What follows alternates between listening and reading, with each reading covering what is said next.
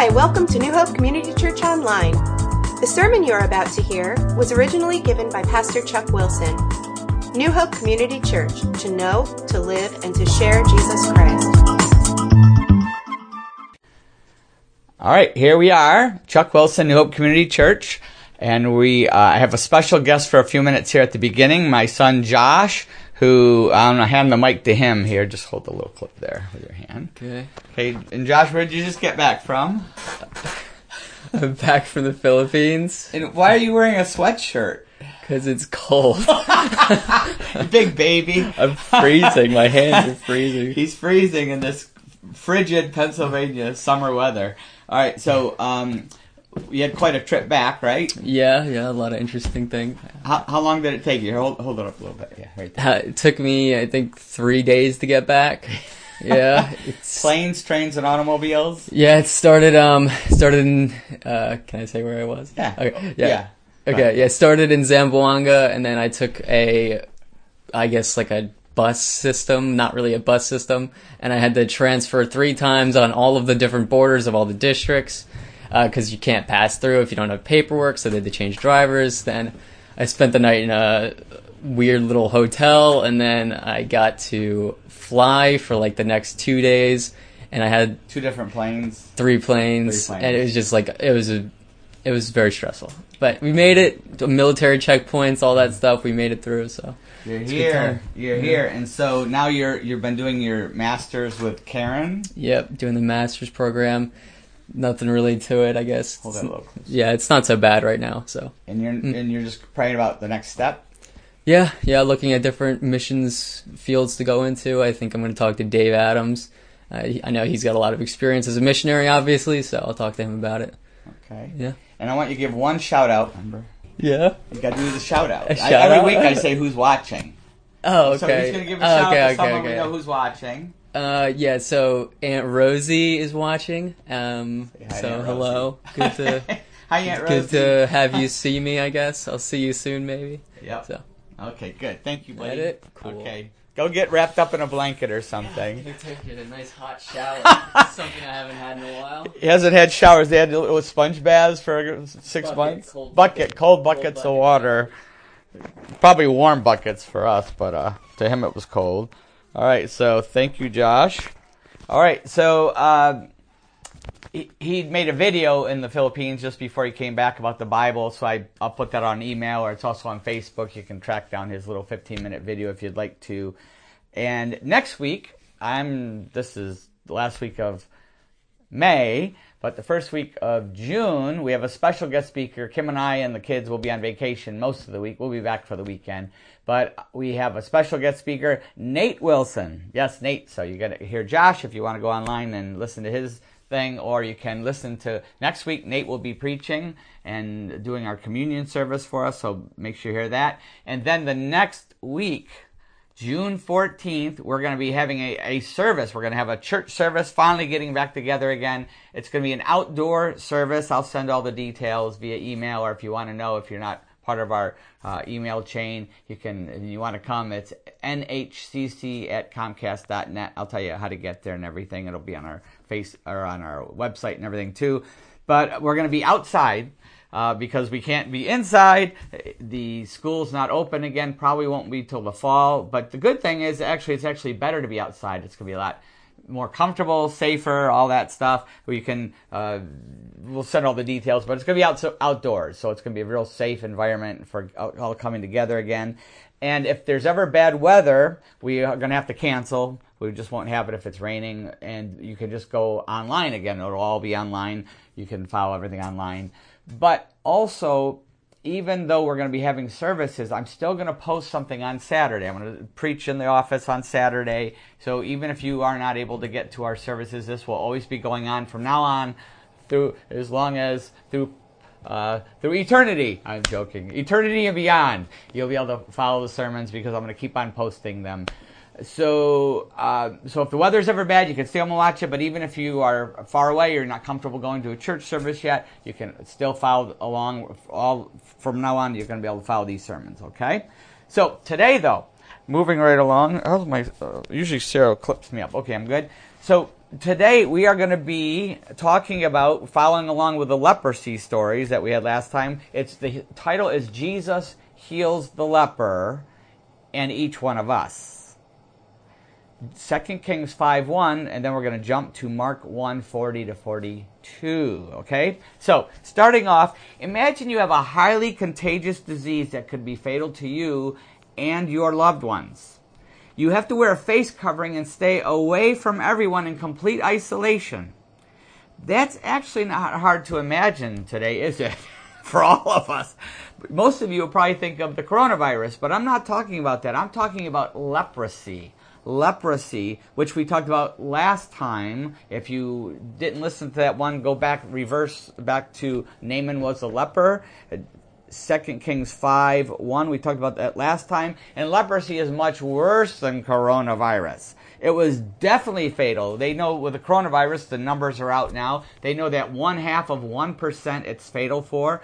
Uh, but imagine, and that's bad enough. Half of a half of a percent is bad enough for us, right? But imagine if it was 100% fatal. That was leprosy. But the worst part wasn't just dying. The worst part was living. You had to live completely alone, completely alone, and then you knew you were going to die alone. The only ones you could even get close to were other lepers that were just as hideous as you were, just as repulsive as you were. They were the walking dead just like you were. That's the only one. That's what happened to Naaman. That's what Naaman was facing. And that's also happened to the man who we will see come crawling up to Jesus today in Mark chapter 1. Let's pray. Father, we,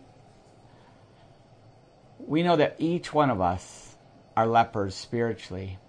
I pray that your Holy Spirit would take your word and through your mercy and grace touch each one of our hearts now. I pray that in Jesus' name. Amen. Okay, let's start off with I'm going to go back to 2 Kings 5. in 2 Kings 5, I'm just going to read the story again because it really sets this all up. Remember Naaman healed of leprosy? Verse 2 Kings 5 1. Now Naaman was co- commander of the army of the king of Aram. He was a great man in the sight of his master and highly regarded because through him the Lord had given victory to Aram. He was a valiant soldier, but he had leprosy. Now bands from Aram had gone and and taken captive a young girl from Israel, and she served Naaman's wife. She said to her mistress, If only my master would see the prophet who is in Samaria, he would cure him of his leprosy. Naaman went to his master and told him what the girl from Israel had said. By all means go, the king of Aram replied. I will send a letter to the king of Israel. So Naaman left, taking with him ten talents of silver, six thousand shekels of gold, and ten sets of clothing. The letter that he took to the king of Israel read, With this letter I am sending my servant Naaman to you so that you may cure him of his leprosy. As soon as the king of Israel read the letter, he tore his robes and said, Am I God? Can I kill and bring back to life? Why does this fellow send someone to me to be cured of his leprosy? See how he's trying to pick a quarrel with me. When Elisha, the man of God, heard that the king of Israel had torn his robes, he sent him this message why have you torn your robes? Have the man come to me, and he will know that there is a prophet in Israel. So Naaman went with his horses and chariots and stopped at the door of Elisha's house. Elisha sent a messenger to say to him, Go wash yourselves seven times in the Jordan, and your flesh will be restored, and you will be cleansed.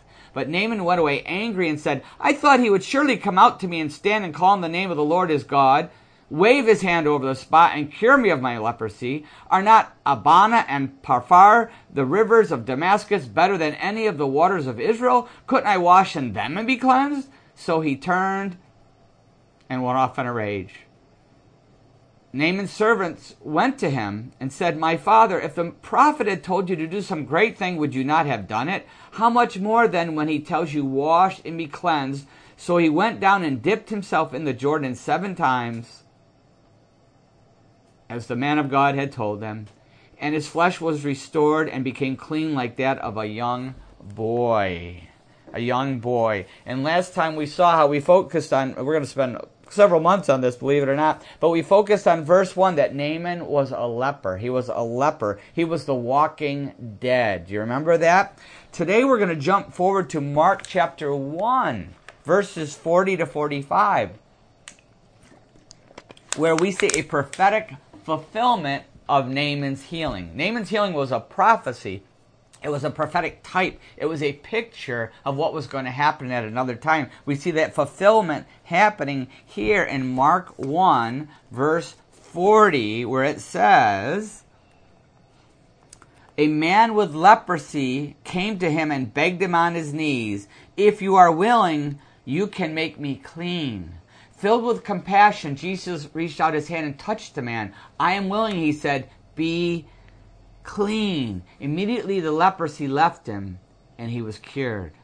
Jesus sent him away at once with a strong warning. See that you don't tell this to anyone, but go show yourself to the priest and offer the sacrifice that Moses commanded for your cleansing as a testimony to them. Instead, he went out and began to talk freely, spreading the news. As a result, Jesus could no longer enter a town openly, but stayed outside in lonely places, yet people still came to him from everywhere. This is a prophetic fulfillment of Naaman's healing. It's no accident that Jesus Christ's first healing miracle, not his first miracle, the first miracle was changing water to wine, but his first healing miracle, the second miracle, but his first healing miracle was the healing of a leper because this is a picture and a type of sin, of the healing of sin. It's exactly what Jesus Christ came to do to cleanse our sin, to heal our spiritual leprosy, to restore our relationship with God. The leper couldn't go into the worship, uh, was banned from the temple. And that's the picture of what sin has done with us, kept us from God. But Jesus' healing of our spiritual leprosy has, has restored our relationship with God. Remember last week I talked about Peter and the manure, how he couldn't face his grandmother, and how that's a picture of every one of us being covered with this manure. Now look at verse 40 where it says, I'm going to start here again. A man with leprosy came to, to a man with leprosy came to him and begged him on begged him on his knees, "If you are willing, you can make me clean." Now, now that we understand leprosy, and because we studied it all last week, now that we understand what it really is, imagine the pain that this man is in physically, emotionally, and spiritually. He's intense physical suffering, but even worse was the emotional, spiritual suffering. Even worse was the complete rejection of his family. Couldn't go near him. And the rejection of the priest didn't want anything to do with him. He was cut off. That's why it was such a big deal that this man came crawling up to Jesus on his knees. He was breaking all the rules. Remember, we talked about that? He was breaking all the rules. He was supposed to stay six feet away from everybody. And if it was windy, he was supposed to stay 100 feet away from everyone. Far away. And he had to yell unclean. If he saw anybody, he yelled, had to yell unclean and everybody would run away from them because they didn't want to catch this. And even if they didn't catch it, even if some, you accidentally brushed up against the clothing of a leper, you just brushed up against them accidentally, you didn't see them, you brushed up against them, that would still make you ceremonially unclean. Even if you didn't catch the leprosy, you were still ceremonially unclean. You were barred from worship for a time because that would be like touching a dead body. Remember the law, you couldn't touch a dead body, or you were barred from worship for a certain amount of time. It would be just like that, touching a, a, a dead body because they were, the un, dead body was unclean. The leper is a walking dead. He is unclean. You were barred from worship for a time until you got your proper cleansing. He was probably, the leper was probably listening to Jesus from a distance at least six feet, but probably a lot further because of a crowd. He had to be far away from everybody. You talk about social distancing. He had to be social distance from everybody, just him. He had to be distanced, but he was, he was irresistibly drawn to Jesus. Just like many of us were at one time drawn to Jesus, in spite of our leprosy, in spite of our sin, in spite of the shame, in spite of the damaged lives, in spite of our scars, we were still drawn to Jesus. Because of that, we are drawn to Jesus. And he's finally so moved with desperation mixed with hope. Both desperation mixed with hope. He comes crawling right up to Jesus.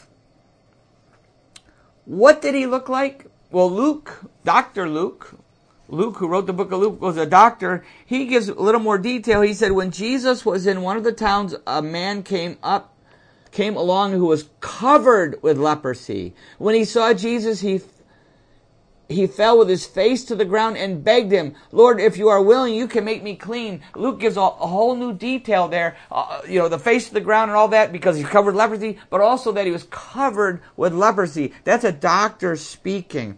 And I was reading about what leprosy looked at, it was actually a Berean church that gave a great example of this. I, I just love this. I read this years ago and I saved it. But this Berean church was talking about uh, what this guy looked like. And he sa- it says here the missionary doctor, Paul Brand, whose work with lepers is legendary, says this, explain this. Hansen's disease, that's the extreme form of leprosy that we've been talking about, only numbs the extremities. The destruction follows solely because of the warning system of pain is gone.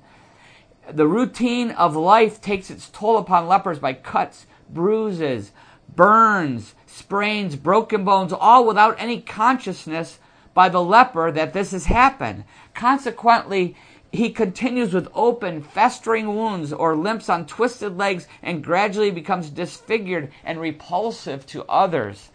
So approaching Jesus Christ was this man from whom the eyes would turn away from the repulsive look, whose noses would have been recoiled away from the, the stink, the smell of the rotting flesh, whose ears would have heard the raspy voice calling out, unclean, unclean. Most likely, anyone who was around Jesus would run away, leaving. Je- Jesus was probably completely alone with the leper at this point because everybody else would have freaked away and run away. They would have been horrified and, and mortified. And what does the leper say? To Jesus. With his hoarse voice because remember the vocal cords were all ulcerated and covered eh, with his his hoarse vo- voice and his bleeding lips if he even had lips left.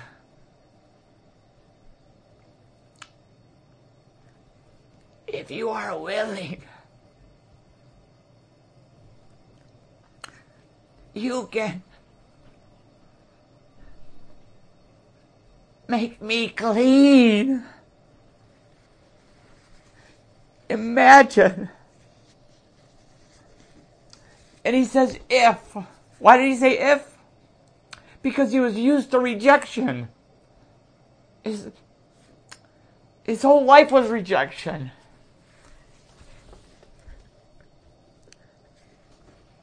And he doesn't say, if you can heal me. Notice he didn't say, if you can heal me. He said, if you can make me clean.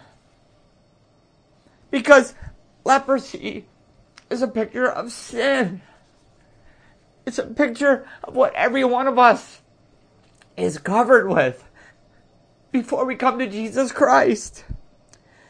We are, yes, this guy was dying of leprosy, but his deepest need was to be healed of his sin was to be cleansed of his sin, to be made clean.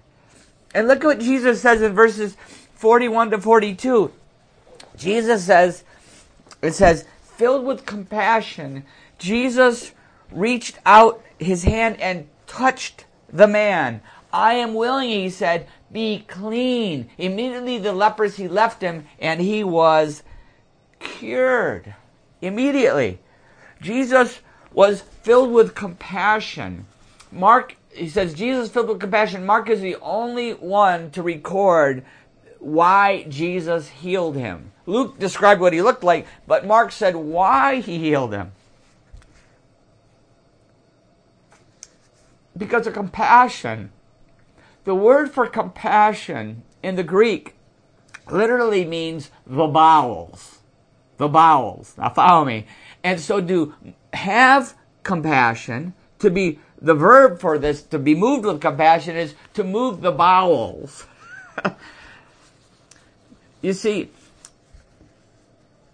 originally it was the bowels or moving the bowels, but it came over time to stand for, to mean compassion, because to be moved with compassion. And the idea is was a deep feeling. To move the bowels, to have compassion, that's what it evolved into meaning, was compassion, because it had deep feeling. When we feel something in our intestines, we feel it deeply. If you've ever had uh, stomach virus, you know what I'm talking about? You're gripped. You know, you get hit hard. You're gripped. Your whole body is racked by this intense pain because of what has ha- is happening in your intestines. And that is the picture of Jesus here. He was moved deeply with compassion for this leper, for each one of us. For each one of us. That's why he healed this man. That's why he's healed us. That's why Jesus came. That's why God sent his son Jesus out of love and compassion. John 3:16 For God so loved the world that he gave his one and only Son, that whoever believes in him shall not perish, but have eternal life. It was Jesus came because of his love and compassion for us. And then Jesus does something mind-boggling. Mind-boggling. He touched the leper. Filled with compassion, Jesus reached out his hand and touched him. But he, he didn't just touch him. The Greek word for this is haptomai. And haptomai for touch means to to fasten to. He, he reached out and gripped this man. Gripped this man. It's the first time that this man had been touched by an, a, a non leper. The first time he had been touched since he heard the priest decree the curse unclean. The first time. First time. And and Jesus touches him. He and touch is so important. That's why Jesus touched him. He could have spoke from a distance. He could have gave a little tap. But he didn't. He gripped him. He gripped him. Touch is so important. That's why that's why I hug people so much. People say, "Why do you always hug people?" I hug people because touch is so important. New Hope Community Church is a hugging church. You know that I tell people who are, sometimes say, why you always hug everybody? Why is everybody here hugging everybody? I said, you know what? That may be the only touch some people here in our church get the entire week are the hugs that they get here. That's why. And touch is really important. It's vital. We know that babies aren't who aren't touched enough don't develop properly. Kids desperately need to be touched and hugged and love expressed. All of us need this. Everybody, every human being was created with a need to be touched. That's why the coronavirus has been so hard on people. It's not just the financial hardships, it's not just catching the disease. They're, they're finding out, psychologists are saying that not being touched, that being isolated is, is been is destructive, more destructive than the disease itself. We need to be touched. So when Jesus gripped this man, when he gripped this man, he had a purpose. He had a purpose, not just physical, but emotional healing.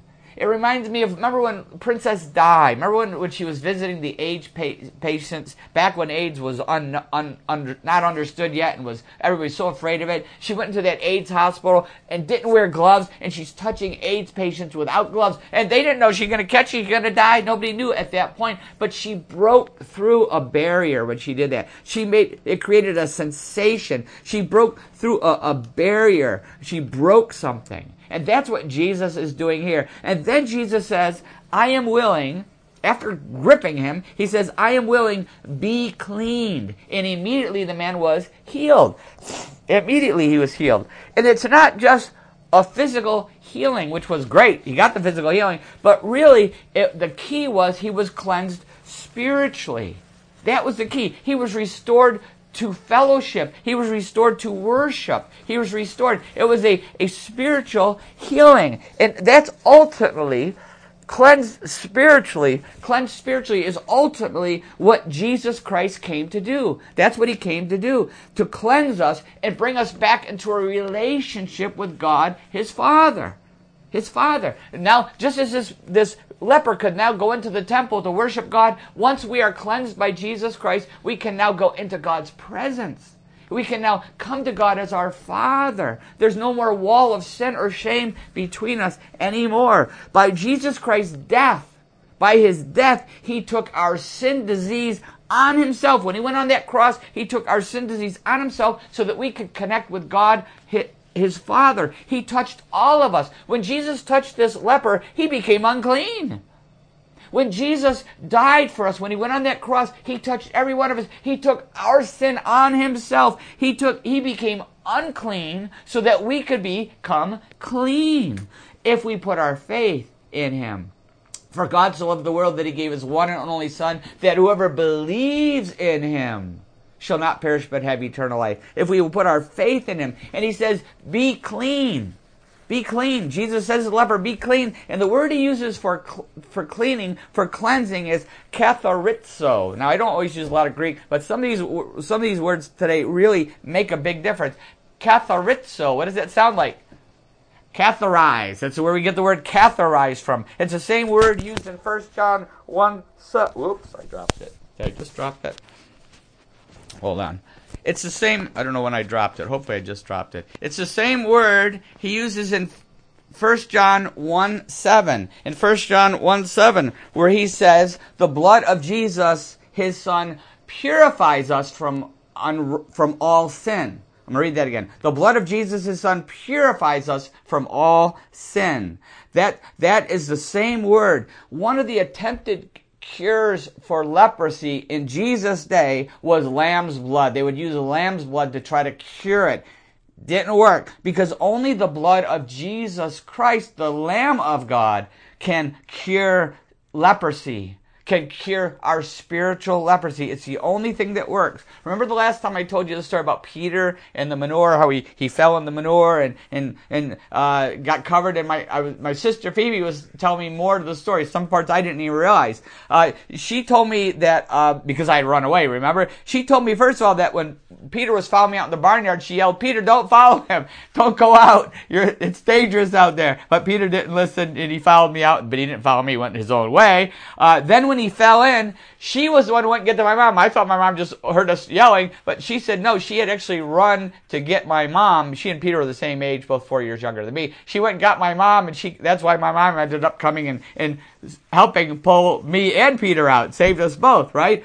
Uh, then she also uh, reminded me that when I was hosing them off, I used freezing cold water. I didn't know. I just turned on the hose and, you know, I didn't turn on hot or anything. I just let it go out of the milk house. She said I was using freezing cold water. He was freezing, but I did the best that I could, right? Uh, but I couldn't get, she's like, you didn't even begin to get the manure off of him with that freezing cold water. There was no soap, no nothing, right?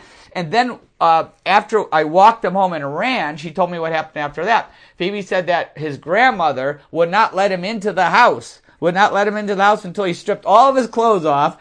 And, and then he was allowed into the house and she gave him this bath and tried to get him clean. But she, when she went back out and saw the clothes, she's like, there's no way I'm gonna, gonna be able to get the manure off of that. So she actually made him go bury his clothes, dig a hole and bury. uh, this is a picture of what Jesus Christ has done for us. No matter what we try, no matter what we try to use, we cannot change ourselves.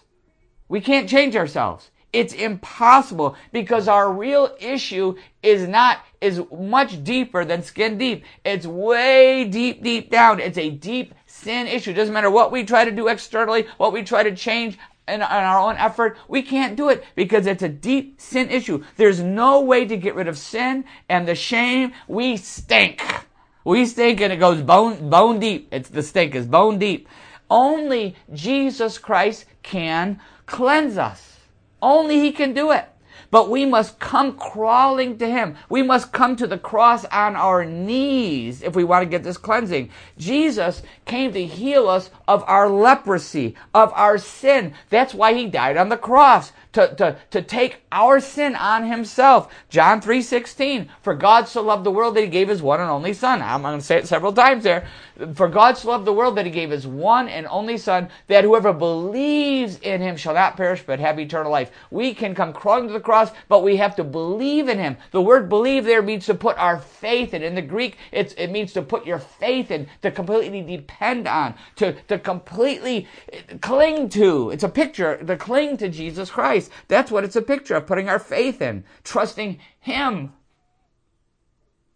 to cleanse us, trusting Him to wash our sins away, trusting Him to make us a new person. That and then once we are saved, once we do that, the Bible says we have uh, found salvation. The word is salvation, saved by Jesus Christ. But then we must daily come to Jesus Christ for continued cleansing. We're already saved. We're already found our salvation. We're, we already have God as our Father, but we still fall into sin. And it's very important to maintain our fellowship. Just as we put our faith in Jesus for salvation, now we come to him for our fellowship, to get our cleansing for our fellowship. 1 John 1 9. If we confess our sins, he is faithful and just and will forgive us our sins and purify us from all unrighteousness. There has to be a daily cleansing, a daily confession, a daily cleansing so that we keep our fellowship close with, with, with God, with our Father through His Son Jesus Christ. Now remember, leprosy is a visible, physical picture of a spiritual reality. It's a picture of sin and its effects. Remember that. And it's what we all look like all look like spiritually to God. We all look like we're lepers. We are all spiritual lepers. We are all the walking dead. And it's very important that we understand this so we can really get our healing and really get our cleansing. I, uh, I'll give you an example. I was, uh, I had was getting a lot of skin cancer treatments. I, I not really. I was getting I was getting a lot of spots that were pre-cancer because I like to be in the sun a lot years ago, and and uh, and so they they would find the, those my skin doctor, my dermatologist, she would find these spots on my face. She'd say, "Well, let's burn this one out." Okay, here's another. Let's burn. Every couple years, she'd burn another spot, and uh, so so she's finally like, you know what? Let's just treat this all at once instead of burning a little bit here and there. There's a new treatment. Let's treat it all at once. I can give you a special ointment that you put on that will uh, burn all the precancerous spots, burn them all out all at once, and then you put on another ointment that will heal that. Okay, so first. So first she had me apply this, this, she gave me two tubes of medicine. One was to burn and one was to heal. And I took it home and I put it on to burn it out. And, uh, and, and it was supposed to start eating away at the precancerous spots, eat it away and, and, and take care of that. But, uh, but after a couple of weeks of, of applying that cancer cream, nothing happened. I looked pretty good. My skin, I was thinking, well, she must have got all the spots when she was burning them before. She got them all. There's nothing, nothing bad anywhere. I, I was pretty good. I called the doctor. She was a little surprised. She's like, your skin had some definite issues.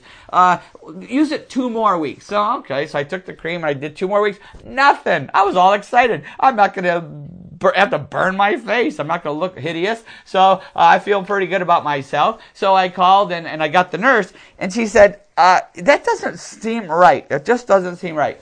Sorry, I'm still crying. It's just a, such a touching story. And she says, that just doesn't seem right. And so she said, are you sure you didn't mix the creams up? I'm like, oh, no, no, I wouldn't have done that. I didn't mix the creams up.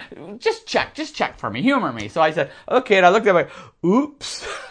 I said, I am so stupid. I can't believe I'm this dumb. I did mix them up. I can't believe it. She goes, don't get upset. It happens a lot more than you would think. Lots of people do this. That's why I figured that's what you were doing. Uh, and uh, I'm like, oh, I can't believe I did that. So I had to start over again. After a month, I had to start all over again. And I put on the burning cream this time, the real cream I was supposed to be putting on. And right away, red patches, red splotches breaking out, exploded all over my face. Uh, uh, right away. And I looked like I had leprosy. That's what I kept thinking. I looked like I had leprosy. And I still had to go out in public. There was no quarantine going on. I was the only one looking like this. And I still had a job to do and work to do and kids games and everything. And here I'm going around looking. There was no isolating in place. I had to go out. I even had to preach. I remember being in front of the whole church, uh, looking like this, and I and I was like trying to make the best of it. I said, "Well, you know I always tell the stories about leprosy. I just figured I'd show you what it really looked like." And everybody's like, "Are you okay?" it looked terrible, and it was painful not only to look at, but it was painful because it was burning these spots. I had, I had lots of red spots on my face burning, and then.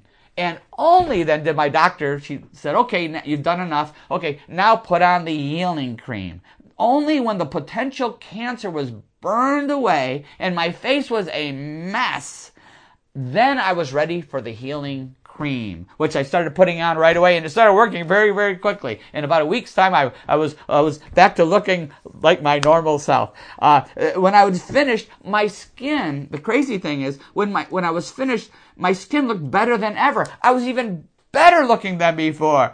I'm kidding, obviously. Uh, I was even, but one, but seriously, one of the side effects was wherever it burned the skin, it actually burned away the wrinkles too. And I wish you should have should have burned the whole face, right? But but it actually burned away the wrinkles uh, wherever there was red spots. I was like, just like the rich and famous. They do these face peelings. I, I did a half of a face peeling, right? And now I look so young that lots of people come up to me and say, they, they think Kim is my mother. I love to say that, which nobody does think that. They all think I'm her father. But anyway, we won't go there, alright? now, here's the thing. Every one of us has unseen skin cancer. Oh, Only it's a lot deeper. Every one of us has unseen cancer unseen cancer. We have a leprosy lurking deep within us. Deep within us. We just can't see the effect of it. We can't see most of sin's effects. Some sins you can see. Some of our sin effects you can see in our, our bodies. But imagine if all of our sins were visible. If every time we committed a sin, imagine it created a, a pimple or a zit. Can you imagine? And it was permanent. It was going to stay there. Can you imagine? Well, we'd be covered, right? Uh, and that's, that's these sin spots, the unseen cancer, the unseen leprosy is visible to God.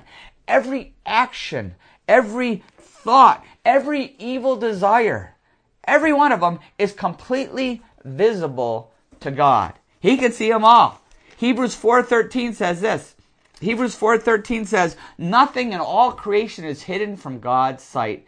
Everything is uncovered and laid bare before the eyes of, of him to whom we must give an account." God sees it all. He's got X-ray vision. Uh, he's really got it. He can see it all. But so it's visible to God, but we need the Word of God the Word of God for us to see it. We need the Word of God for to, to burn these spots and show us what we have. The, the, we need the Word of God is what the medication that burns and convicts us and leads us to repentance. In fact, I just read Hebrews 4:13, but the verse just before it is what I'm talking about. For, Hebrews 4:12 says this, "For the word of God is living and active, sharper than any double-edged sword." It penetrates even to dividing soul and spirit, joints and marrow. It judges the thoughts and attitudes of the heart. The Word of God is what cuts deep, what convicts us, what shows us our sin. That's what the Word of God does. And then after we read the Word of God, after we hear the Word of God, after we're convicted and burned by the Word of God, then the gospel is the healing cream. Then we come to God and His Son Jesus Christ and we receive His mercy and grace. After we repent, walk away, turn away, are convicted, we, then we come to Jesus and that's the healing cream. But so many today get it backward. So many today preach a gospel without repentance. They teach a gospel without repentance and they end up with false healings. They end up handing out the wrong medication, getting the medications all mixed up, and people never really get their healing because they never really get the conviction that has to come up first. So many preach a false, a false gospel, and they end up with false, re, re, false conversions. It, you end up with a false conversion. If you're only handed the, the grace cream, without the burning, the word burning cream, you're going to end up with a false conversion. You're going to be inoculated to the true gospel. I prayed the prayer. I hear people say it all the time. I prayed the prayer. I'm like, really? Hey, yeah, I'm fine. I already applied the Jesus cream. Uh, it was painless. It didn't hurt at all. Didn't affect me at all. Didn't change my life at all. Ooh, you're, you used the wrong cream, pal. I always say no Jesus, no change. No change, no Jesus. Right? No change, no Jesus. No Jesus, no change. If you really apply the, the, the right cream, the word of God, yours are going to be a change. It's going to be, it's going to be painful. It's painful. Hebrews 4, 12 says, once again, for the word of God is living and active, sharper than any double-edged sword. It penetrates even to dividing soul and spirit, joints and marrow. It judges the thoughts and attitudes of the heart. Nothing in all creation is hidden from God's sight. Everything is uncovered and laid bare before the eyes of him to whom we must give an account. The word of God is sharper than any human sword. It cuts deep. We are saved by, um, we, yes, we are saved by faith. We are saved by that healing cream that we put on. But what leads us? Yes, we got to put on the healing cream. We got to come to Jesus for that mercy and grace. But what leads us to put our faith in Jesus, what leads us to do that is, is his, what leads us to put our faith in Jesus, what leads us to put our faith in his death on the cross is the realization the realization that we are lepers. The realization that we need to repent. We gotta come for the healing cream, but first we gotta have the burning cream that will lead us to repentance. That's, if, if we aren't convicted of our sin, realizing that we're lepers, realizing the depth of our spiritual sin and disease, we won't come to Jesus in real faith. It'll be a false faith. There has, that's what leads us to do that. Yes, we, we, we, we, there has to be repentance. Yes, we're saved by faith, but there has to be a repentance. Paul said in Acts chapter 26 verse 20, he's preaching to Agrippa and he said, I preach that they should repent. He's talking to King Agrippa. He said, I preach that they should repent and prove the repentance. I'm going to have to look it up. Okay. I preach that they should repent and turn to God and prove the repentance by their deeds. I'm going to say that again. This is Paul. I preach that they should repent and turn to God and prove their repentance by their deeds. Repent, turn to God in faith, repent, turn to God in faith, and prove it by their deeds. There should be a change in us if we really put our faith in Jesus Christ. Yes, Paul preached that we are saved by faith, but he stresses the repentance that leads us to that faith. Paul preached that we are faith, saved by faith alone in Christ alone. Ephesians 2, 8, and 9. Nothing we can do. Ephesians 2, 8, 9. For it is by grace you are saved through faith. And this not from yourselves. It is a gift from God, not by works so that no one can boast. We are saved by faith and grace alone. He stresses that. It has nothing to do with works. But true faith True faith, biblical faith, is preceded by a conviction of sin. That's what drives us to Jesus Christ. That conviction is what drives us to Jesus to put our faith in Him. And if we don't have that, we are, that's not real faith. It has to be what drives us is, is that repentance. The repentance, turning away from that sinful, leprous lifestyle to Jesus Christ. We have to put on the burning cream in order to put on the healing cream. Have you done that? Have you done that? Have you truly done that? Have you truly repented and then put your faith in Jesus Christ? Ephesians 2 8 and 9. For it is by grace you are saved through faith, and this not from yourselves, it is a gift of God, not by works, so that no one can boast. For it is by grace you are saved by faith. Have you put your faith in God's grace, the gift that He gave through His Son Jesus Christ? Have you done that? And then, and only then, as we, we are truly putting our faith in Jesus Christ. But then, as Christians, after we've been convicted of our sin, turned away from that sin, the word is cut to our heart, we put our faith, turn to the cross, and our leprous condition come crawling up to Jesus. We put our faith in Jesus Christ. We find salvation. Once we are saved, then we still, as Christians now, we're already Christians, we already have a relationship with God. We already are staying in, fellowship with Him. We already know we're going to go to heaven someday with God someday, but we still have strongholds that need to be exposed and to be burned out. We still need to do that. Joshua, remember the book of Joshua? We studied through that. And, and Joshua, they, they, they followed Joshua through the Jordan River, picture of salvation. They got to the promised land, picture of reaching salvation. They're now saved. But what did they have to do? Jericho. Ai, all kinds of places they had to fight against, all kinds of strongholds they had to overcome. Because uh, that's that we still have to deal with many strongholds our entire life, knocking down strongholds as God brings them to our attention. That's why we need to be in the Word. Because as we're in the Word, as we hear the Word being taught, or we're studying it for ourselves, both are very, very important. As we hear that, it will convict us. Hebrews 4:12. Once again, for the Word of God is living and active, sharper than any double-edged sword. It penetrates even to dividing soul and spirit, joints and marrow. It judges the thoughts and attitudes of the heart. That's what the Word of God will do is will show us the strongholds in our life. And as we meditate on God's Word and, and we and we see the sin strongholds in our life, the red spots will grow, will show up. They'll start glowing. They'll show up. And as as we have allowed Hebrews 4:12, the Word of God, to convict us and to cut us that will lead us then to Hebrews 4:16, a couple verses down further. Hebrews 4:16, after we've been convicted, it says, "Let us then approach the throne of grace with confidence, so that we may receive mercy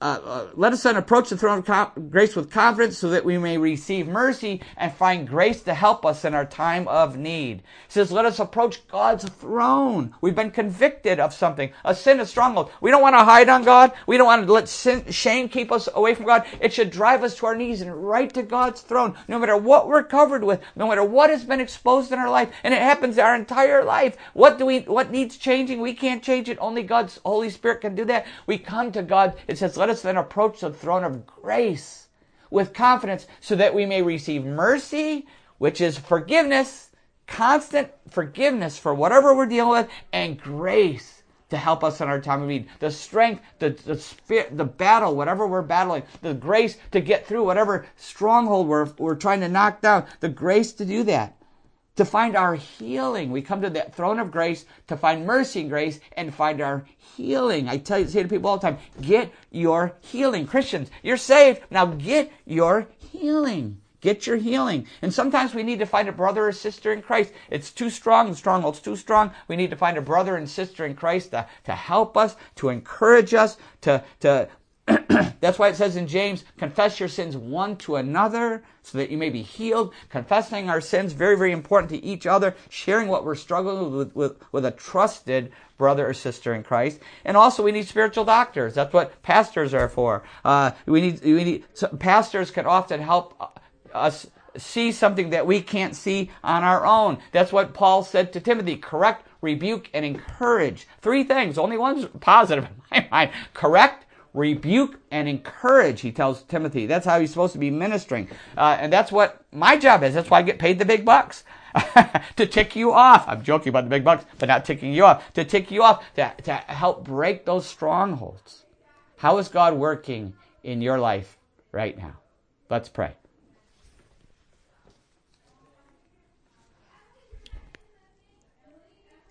Uh, just a minute. I need to quiet down my crowd out here.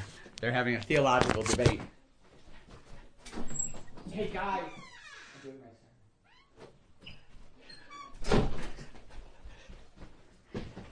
I didn't want to try to pray through the loud noises out there. Uh, Josh is home and Megan's here and everybody's here and we have some very lively conversations, believe me. But anyway, let's pray.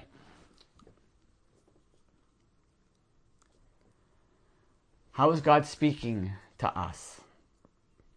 Maybe as a Christian, are you in the Word?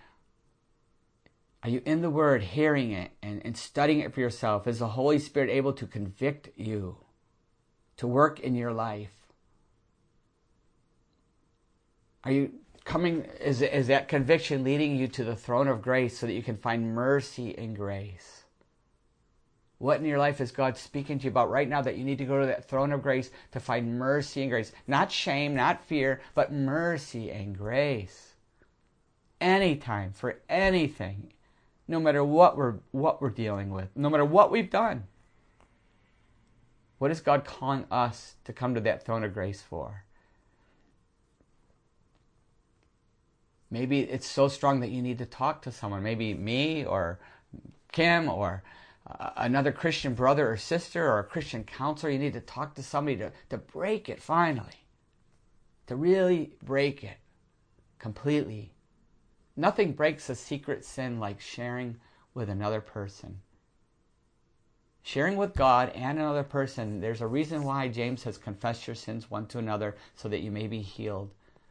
There's a power in breaking that secret with God and another trusted Christian friend. And maybe you're here and you're listening to this, but you still need salvation. You still need salvation. You are still a, a, spiritual leper. Maybe you've even prayed the prayer of faith, but there was no repentance that led up to it. There was no, you didn't use the, the burning cream. You just, you took the free cream, the, you know, the cheap grace, the, the, the fake Jesus cream. But maybe today you understand for the first time what true repentance is. True repentance. Turning away from old sin and old life and turning to Jesus Christ on your knees asking for that healing the prayer of faith Dear God, please forgive me. I, t- I repent. I turn away from my old life. I turn away from the sin.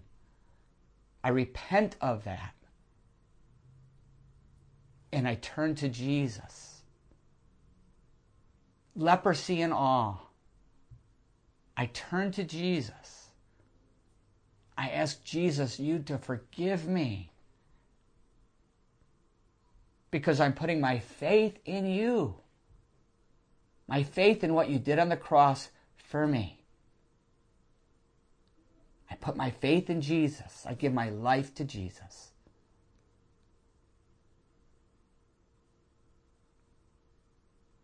If you have prayed that prayer of faith, you are no longer a leper. You can now come to God anytime through His Son Jesus Christ. You can now open His Word and it will be alive to you. It will be a, a, a sharp sword. It will be a great encouragement. The Holy Spirit will bring power, spiritual power to you through His Word. I want to encourage you to let somebody know if you've put your faith in Jesus.